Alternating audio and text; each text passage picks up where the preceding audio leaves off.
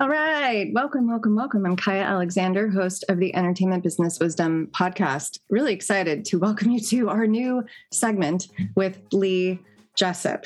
The segment's called This Just In, where we're going to identify industry trends, business ley lines, and examine what's happening right now in Hollywood that we feel warrants discussion. What's hot? What's not? What's happening with the hiccups to the big hits? with a big picture assessment of the industry that also prizes the deals that are informing the market. We're going to conclude this segment with a section called Writers Take Five, because we both love writers. We have a lot of writers in our ecosystem, and we're always curious what's happening for the careers of writers in the entertainment industry um, as we go as we go on this roller coaster ride that is especially of the last couple years and continuing through 2022. So Lee, welcome to the show. Thank you so much for having me. This is so much fun. Oh, I'm so excited that you're here. Business Nerds Unite. It's so great. Indeed. We'll hold our flag proud. Well, we have a lot to talk about, and we might popcorn, so to speak, and bounce around a little bit because this year is so interesting. It's a very dynamic year in the business, and maybe even more so now than ever because of the changes that have happened in the stock market and how that's affecting the industry. So that may be a good place to dive in is to talk about that because while the box office appears to be back, you know, and booming with Top Gun and others. Um, now the stocks have dropped. So I'm curious to talk to you about this. Of course, everybody's uh, running a little scared seeing what happened with Netflix. Um, you know, Netflix was the 500 pound gorilla that could not be disturbed in any way, shape, or form, but it was inevitable, right? At, some point, there was going to be a downturn. I'm certainly hearing a lot of talk from, especially people outside of the industry. What does this mean? Is this over? Did Netflix lose the battle? Netflix is still leading. Netflix still has a ridiculous amount of subscribers. They're still making a lot of content. Um, and on top of which, which we know that in the last couple of weeks, they've been making the tour, going to the big agencies, swearing up and down that they are they have money to spend, they are producing, they're making content, they're buying programming, um, and I have writers that are developing in the Netflix ecosystem, and let me tell you, things are moving. Um, it's it's really not a machine that has stopped. We're looking to see what comes next with Netflix. They've already spoken somewhat publicly about the fact that they are expecting an additional subscriber drop. Um, yes everybody's going to freak out about. But you know, there there is that worry, and there's always been that discussion of who's going to be left standing at the end of the day. Now, the end of the day is what is being redefined over and over. Right. I mean, ultimately, it was at some point, it was like 2017, we're going to hit peak TV and then we'll be done. No, it's 2019. Now we're in 2022 and we're producing more than ever. And the growth looks to be continuing, especially with Paramount Plus and Peacock uh, now solidly in the game, but not yet having those staple, okay, I have to subscribe kind of shows. Um, but it's all of this ultimately, all of these companies other than Disney um, are operating as they do, but we're, we're seeing stock prices vary on all of them, things move up and down.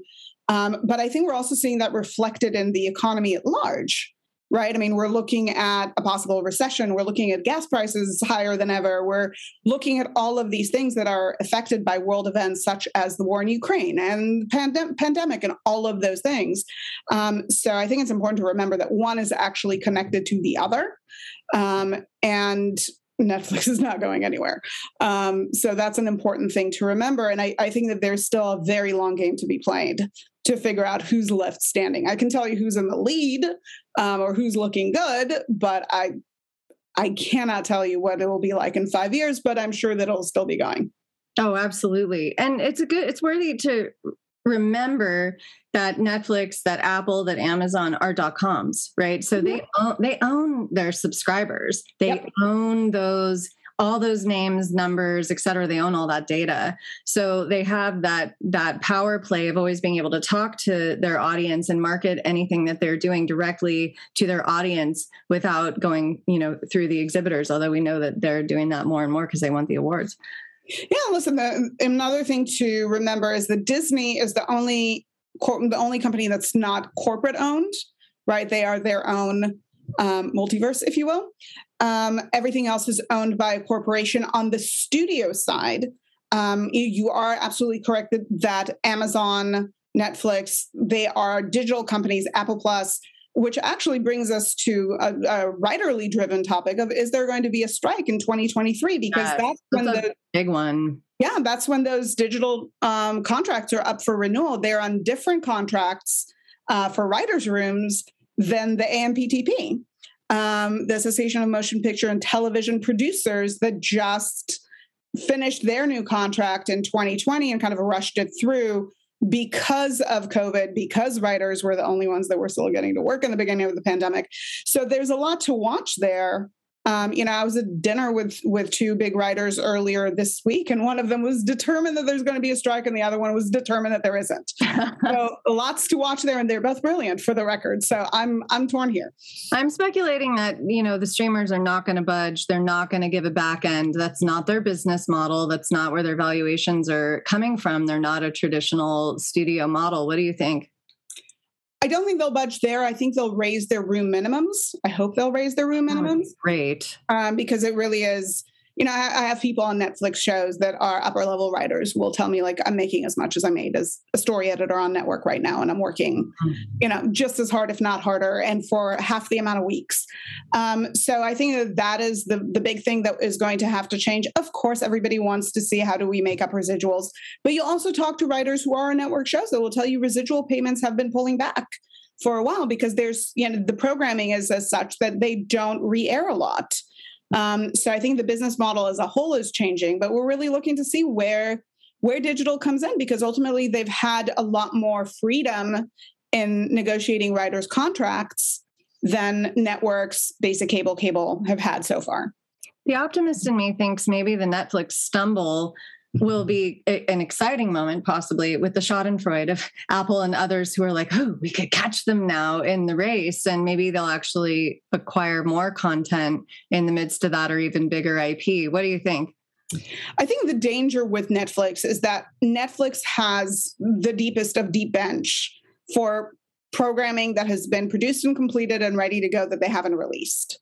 Right. So they just have those vaults that has a have, they have a lot in them already um, that I think can keep them afloat for a while. They can they can stay competitive for a period of time while negotiating, et cetera, et cetera. But um, it's an interesting thing to watch because ultimately Apple and Amazon are going to be beholden to the same contracts where HBO Max, which is now a streamer, is under studio contract.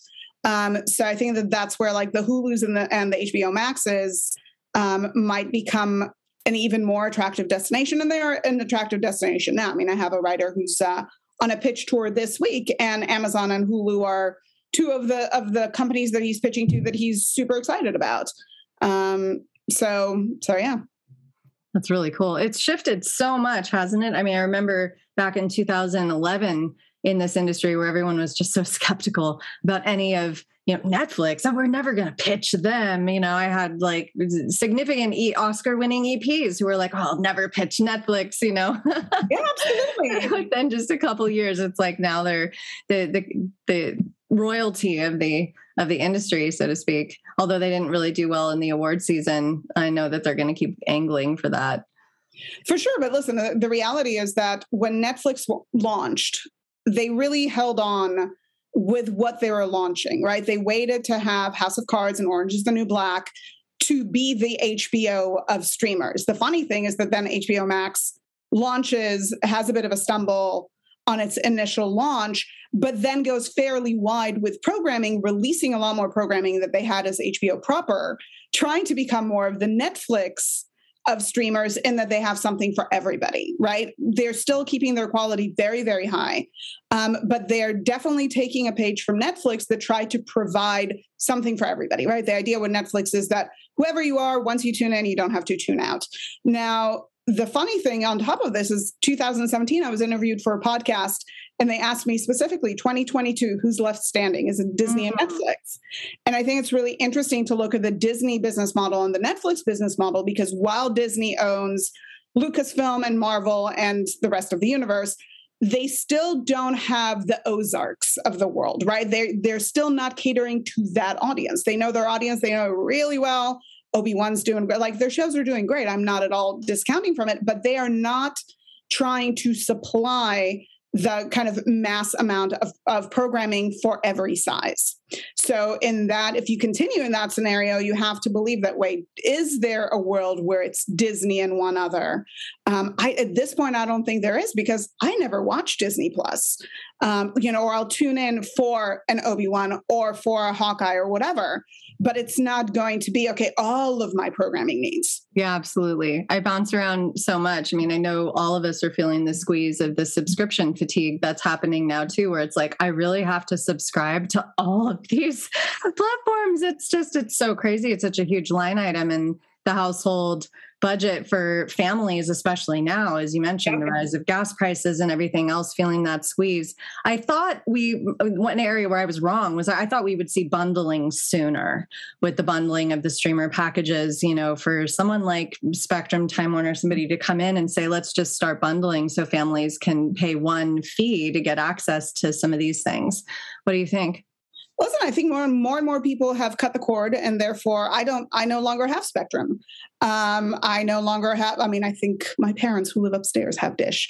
Um, but we are you know when i need to watch something like that i go upstairs. Um, oh but bundling everybody's still fighting for positioning right? Yeah. so it's it's it's a war that continues um, and everybody's holding out. Everybody's holding out to be number one and nobody's conceding yet right? And there are a few that should concede or, or understand their placement. Um, you know but we also see a huge push coming from amazon with the hobbit right? We see the amount of money that was spent oh, there massive. to create that right? That is clearly lord of the rings big, yeah. mm-hmm. big market push. Um, you know hbo max went back into the game of, of thrones universe to create a new series supposed to be great. Yes. Um, there are those pushes still that are being made. Netflix just spent a ridiculous amount of money on Knives Out, right? Which is really not spending the money on the movie. It's spending the money on the Rian Johnson business. That's the franchise. Yeah, yeah, absolutely. And, and and speaking of franchises, the Yellowstone franchise for Paramount that they're expanding uh, so vastly.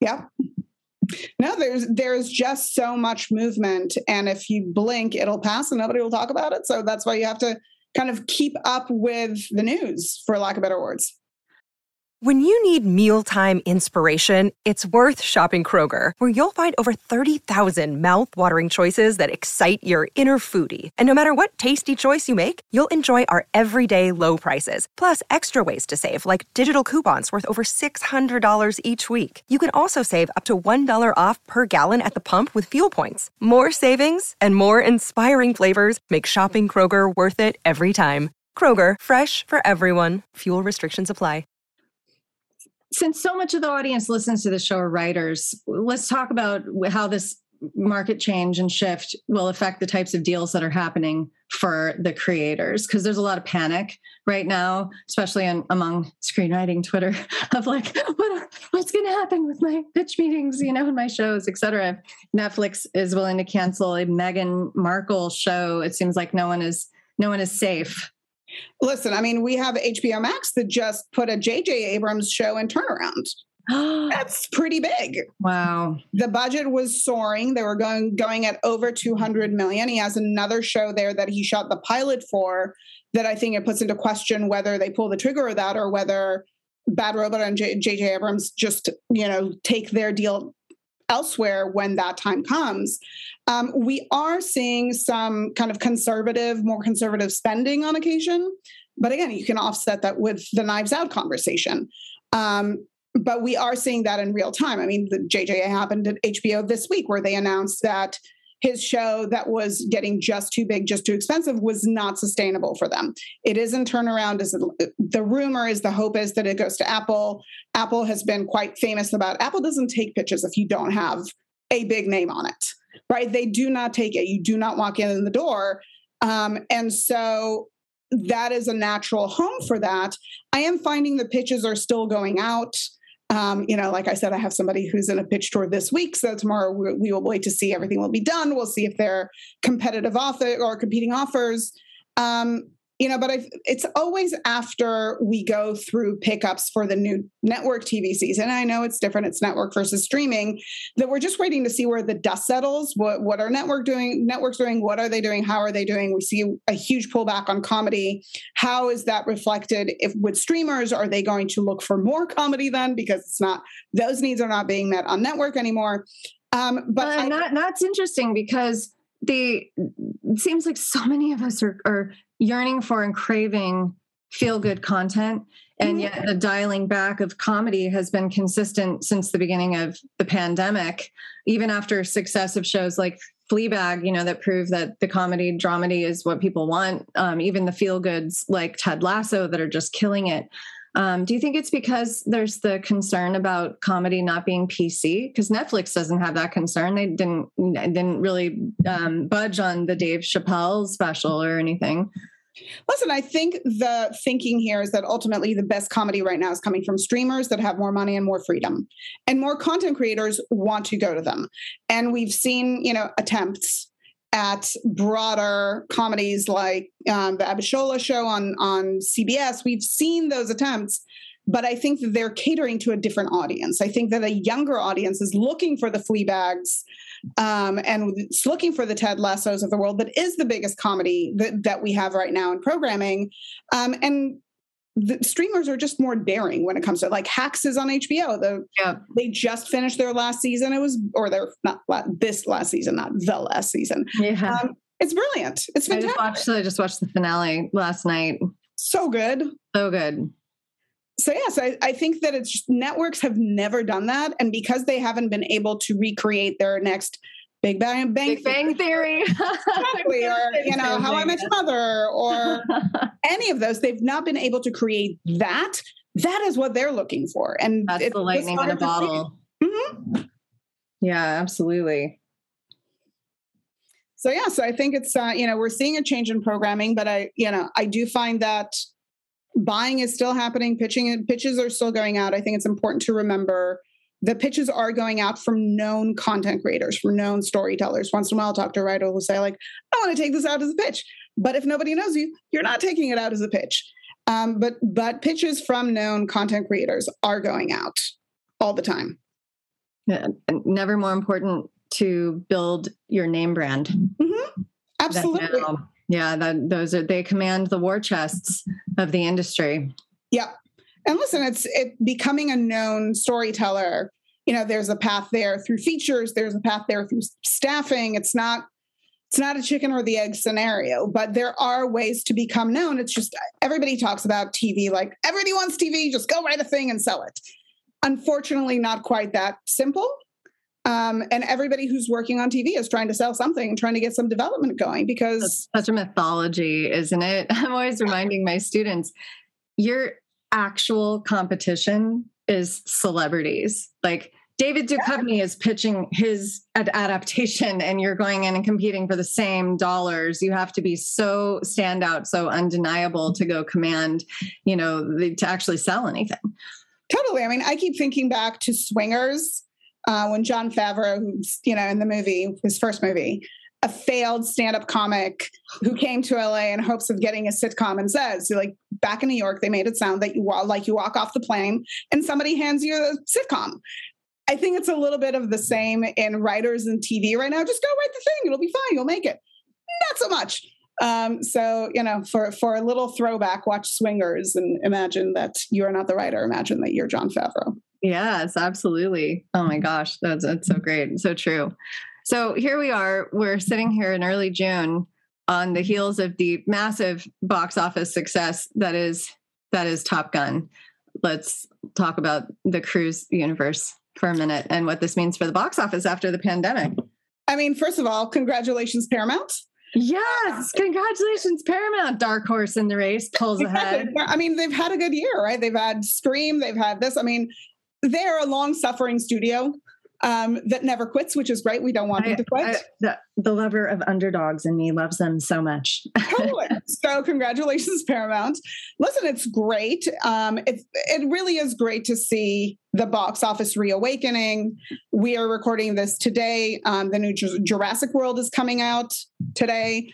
Um, it's expected to be north of uh, 125, I think, which is not great in normal times. Post post pandemic, fantastic, especially considering yes. numbers are going up. Um, so we are seeing a more consistent box office that is consistently growing, which is really exciting to see. I'm still looking for the codas of the world. Yes. I'm looking to find that.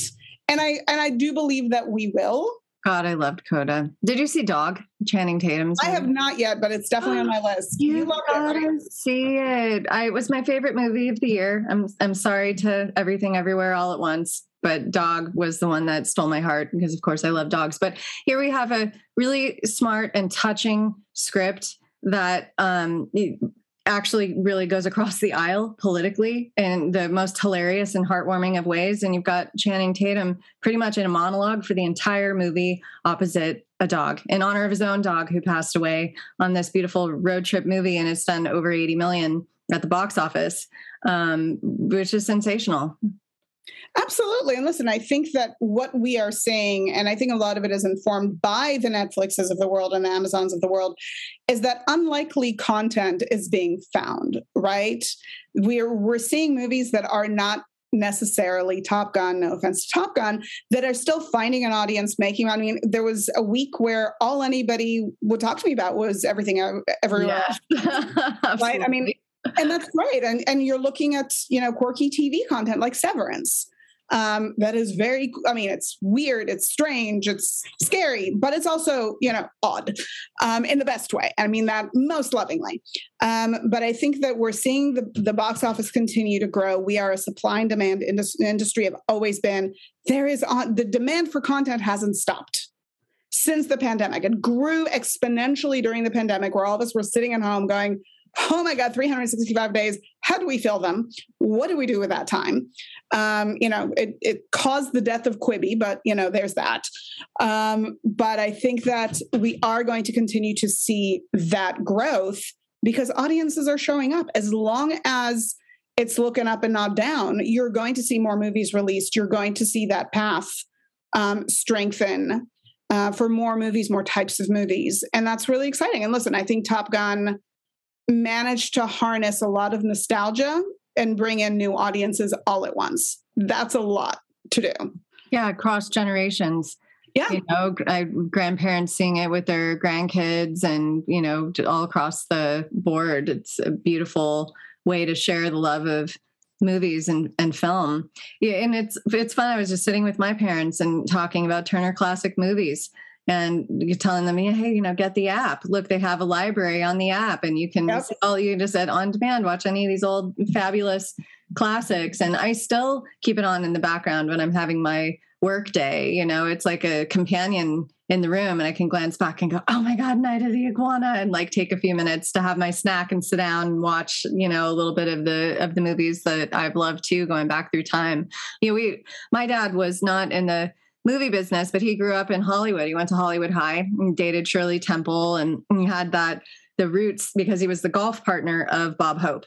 So even though he was in the cosmetics industry, he was always around the movie business. And because he was 50 years older than me, he had me at 50.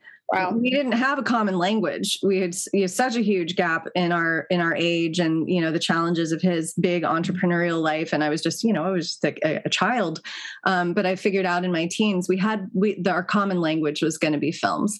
And you know, if ever he was in a bad mood, I could sit down and we could talk about you know one of the films I'd watched recently, going back, you know, with Errol Flynn or whoever, and he'd come out, he'd bust out with some Errol Flynn story or something, and it was it was unifying and I believe that that's what movies are. And you know, I, have always seen the modern movie theater as the, as the modern church, right? That's where our where we are politically doesn't matter. That's where you know whether we're gay, straight, or otherwise doesn't matter. We all come in for this unifying experience this transformative experience that mm-hmm. discards our differences right it, it is not about that it is about the, that experience in that dark room with people that could be a, on the other side of the political spectrum on the other side of your belief system but that that falls away and i think that's the beauty uh, first of all, movie theaters, because I still believe in the darkened movie theater that you walk into and, you know, kind of give yourself to for those two hours with your phone put away, without any distractions, without the pause button. Um, and that that's really the beauty of it because we can agree on film. That is like the that's what's left that we can agree on, but that's still pretty big. It's still pretty big. And it does cross cultural and generational divides. And what else does that? What music? Yeah you know there's not a lot aside from the arts that that does that now when we're so polarized uh, everywhere across the spectrum. You know, it is Gay Pride Month, LGBTQ Pride Month, Pride Month. Um, that's my community. And let's talk about it. Some of the cool shows that are on right now that people can enjoy and watch that may, maybe they wouldn't be watching otherwise, especially if they're part of the straight community. So, first and foremost, if you haven't watched this yet, like stop everything, just be done for the day and go watch Heartstopper. Yes. The loveliest thing that you can find. It is so beautiful and heartwarming. And I don't know if you had a chance to check it out yet. I'm about um, halfway through the pilot, but loving it. Uh, it's on Netflix. Yep, it is um, so lovely. Um, another show that just won a Peabody, by the way, is uh, We Are Lady Parts on Peacock, um, which is great. Um, we also have we are as we're recording this um, queer as folk is launching its new iteration on peacock. Um, i believe we're 23 years out from the original premiere canadian premiere i believe um, which is super exciting. But listen i mean you think about how far we've come in programming right coming from that first kiss on melrose place coming out from or growing growing up from ellen coming out and onto shows like Vida and onto shows yes, Vida. Um, like Transparent that and really Pose and Pose. yeah and, um, so many and Pose, Pose that's just amazing. Uh, you know, the Stevens did such an amazing job with like there is so much, and it's just it's so wonderful to see the various ways into that content. And listen, I work with writers who are very much um, in the LGBTQ community. And I love that now they can write a, a protagonist that has an LGBTQ driven relationships, a same sex relationship, um, without having to pounce. The show is not about that. The movie is not about that, right? That can be a storyline, but it is not the central thing. I love that.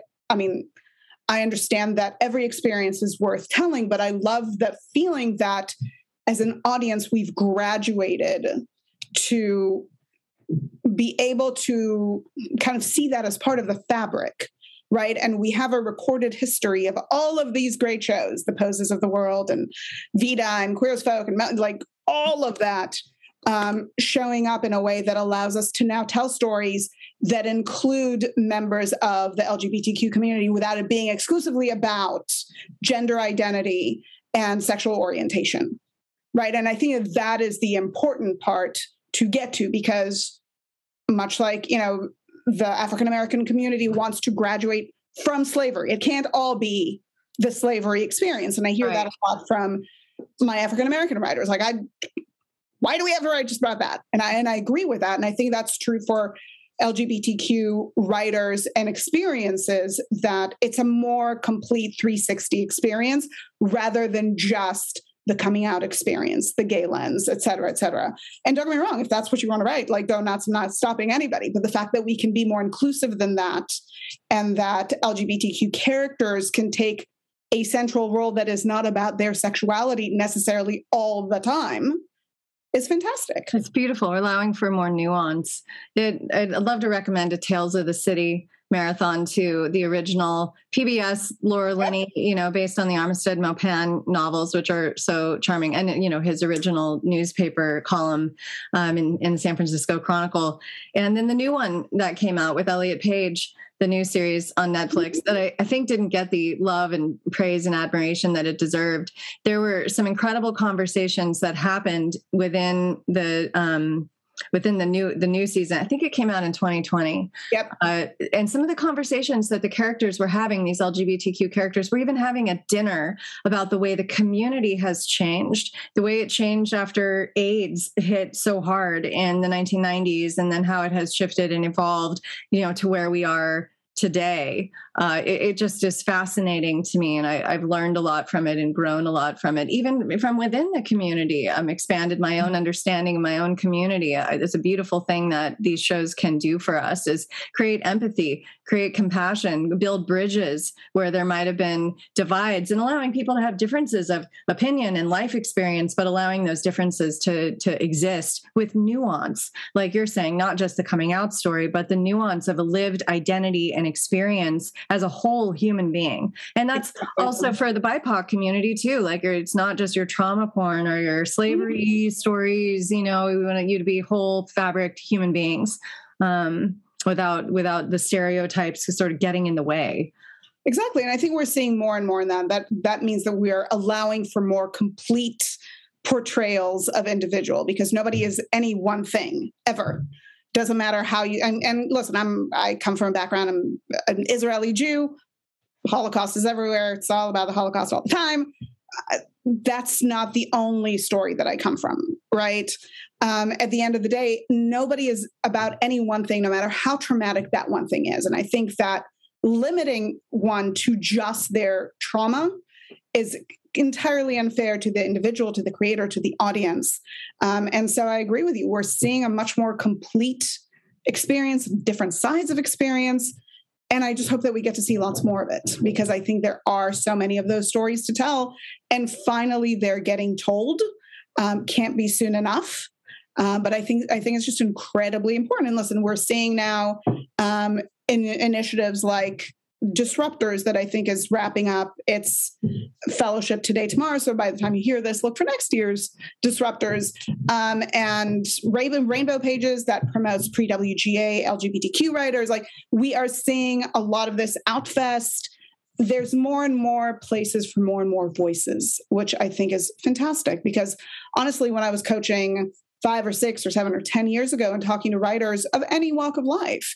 Um, you know, the conversation about, okay, you are a member of the LGBTQ community, but you're constantly having to write straight relationships, mm-hmm. or you're Black or Hispanic or East Asian or whatever, and yet you're constantly being forced to write white characters. How does that feel? And I curiously was, I, I just wanted to know what that experience like the fact that we no longer have to have those conversations um, it's just washing goes back so many decades for the actors on screen too, yeah.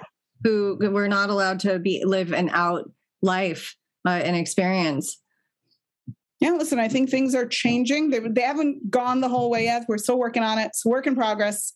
I, I think there's, you know, there's always plenty of things to criticize if we want to, but I think the progress is being made, and that's reflected in the content that we're seeing, which is just fantastic. I love that. Another day is here, and you're ready for it. What to wear? Check. Breakfast, lunch, and dinner? Check. Planning for what's next and how to save for it? That's where Bank of America can help. For your financial to-dos, Bank of America has experts ready to help get you closer to your goals. Get started at one of our local financial centers or 24-7 in our mobile banking app. Find a location near you at bankofamerica.com slash talk to us. What would you like the power to do? Mobile banking requires downloading the app and is only available for select devices. Message and data rates may apply. Bank of America and a member FDIC. Let, let's talk writers take five. Let's talk tips for writers and what's happening in the market right now, especially any identifying any trends and ley lines that you're seeing. I know you have so many friends in these spaces. So we are wrapping up upfront. Well, we've wrapped up upfronts. We're wrapping up staffing season, which means that if you've not been staffed on network, likely is not going to happen this year. A lot of writers like, can I still get out? The reality is that staffing is happening now year round with the streamers. Um, and so if you are viable for staffing, this is a good time to talk to representation and see what the plan is. Um, we are finding a lot of staffing right now is, is happening while we still have Zoom rooms. A lot of it is still happening, um, you know, very in kind of very insulated ways where it's either you know the showrunner, you know the showrunner's best friend, you know somebody in the room, and you bring very specific experience that is relevant for the show that you are trying to get on. Um, so we are seeing that it's at, at, this point, the rumors are that for every open lower level writer position in the room, there's somewhere between 300 and 500 scripts that are being submitted. Um, so submission by representation is not necessarily going to be the most effective because of that. It is about interpersonal skills um, that I do think are so important. Build community, especially if you want to be a TV writer. You got to know a lot of people. I was uh, I interviewed a writer, good friend Amadou Diallo, on my screenwriter support group a few weeks ago, and he talked a lot about networking laterally. Getting to know other writers, building your community. TV is really a communal experience. Oh, so it's imperative. In the entertainment business school, I talk a lot about finding your wolf pack Mm-hmm. Because mm-hmm. if you're relying exclusively on your reps for these types of submissions, it's not going to be as likely to happen for you. You've got to make friends, get out there, make friends with the showrunners, make friends with the other writers, and make sure that people are reading your most recent scripts and samples so that you just have that much more likelihood that you're going to be working because you're with it's an ecosystem. You know, it's an ecosystem of who's working. And at any given time, you know, in that ecosystem, call it 10 people, maybe two are working and have that ability to say, hey, I can pull you in. And, you know, if you're working, you can pull in others, but you've got to be tapped into the ecosystem. Otherwise, if you're outside, if you're lone wolfing, you're just you're you're going to starve. Absolutely. And listen, I have uh, a longtime client who now has a deal at FX, and she's developing now content with two writers that were member of her writers groups. Right. So, you know, they were on a writers group together, absolutely nowhere in their career five, six, seven years ago. Since then, most of them have staffed or gone to fellowships or whatnot. But, you know, she pays, she got involved in one, one, one writer's show that sold to the network where she had a pod. She's developing another show with a writer who's just out of fellowship. Um, they're developing it as a podcast first, then they're gonna, um, you know, they're gonna go that route and then try to get it to series. Um, but it is about who you know, and it is about those relationships that are incredibly important. If you want to write features all day long and be insulated and hope that you can, you know, submit, win a contest, do a thing, okay.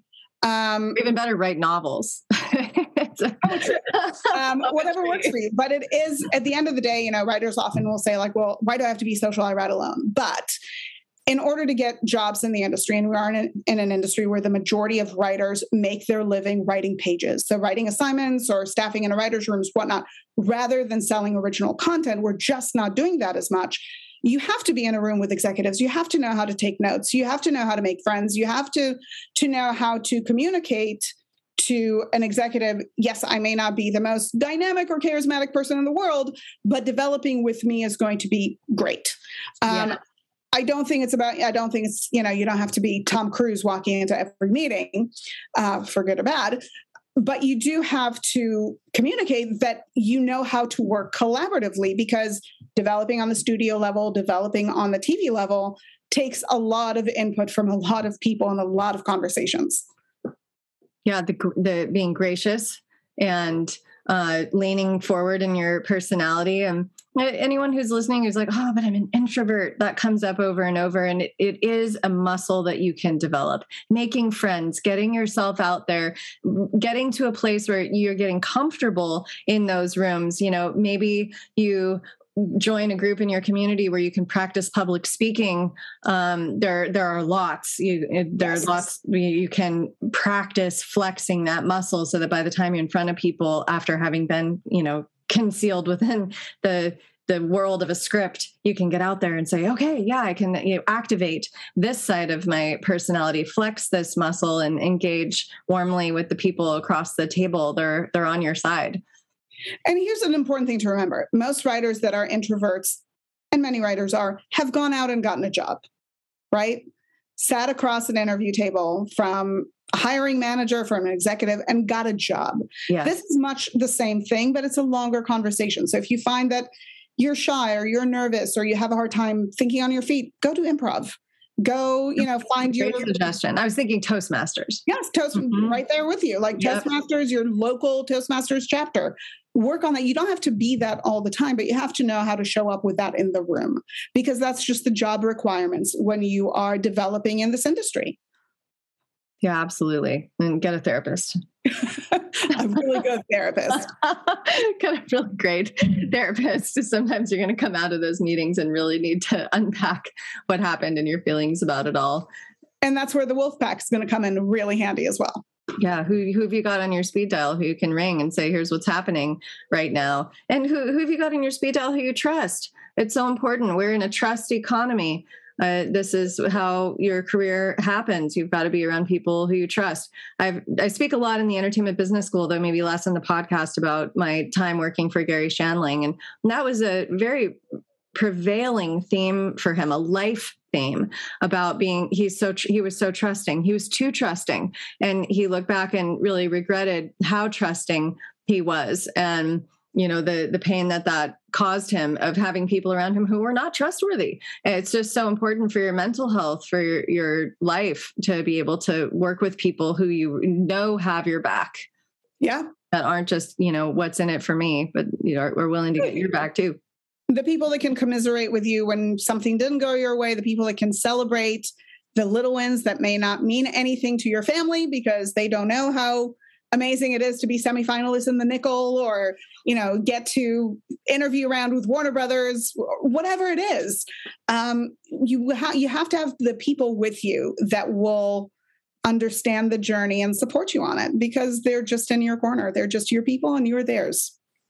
Yeah absolutely. My best friend of you know 20 years is a rigger in New York. He's the guy who pulls pianos up and down the side of buildings, uh, Jack. And he doesn't know anything about the movie business, but we he let me lets me vent, lets me talk about what's happening. And uh, I value his feedback and opinion so much. You know that that truthful Irish way of just calling it like he sees it is uh, is so beautiful. And having people outside the industry who can do that for you is like we can get so myopic and so um, nearsighted and stuck on oh what is what is right in front of us the shiny jewel and it's important to step back and realize, you know, you've got to hug your children and get outside and take a walk in nature and do all Agreed. that. Keep you sane. Well, Lee, thank you so much for your, your time today. I'm really excited about our new segment, that's Just In. Um, excited to have you back and, and we'll keep the conversation going. Thank you so much for having me. It's such a blast spending the time with you. I hope everybody who listens and enjoys what we have to say and forgives whatever we say that doesn't go their way or rubs them the wrong way. Thank you.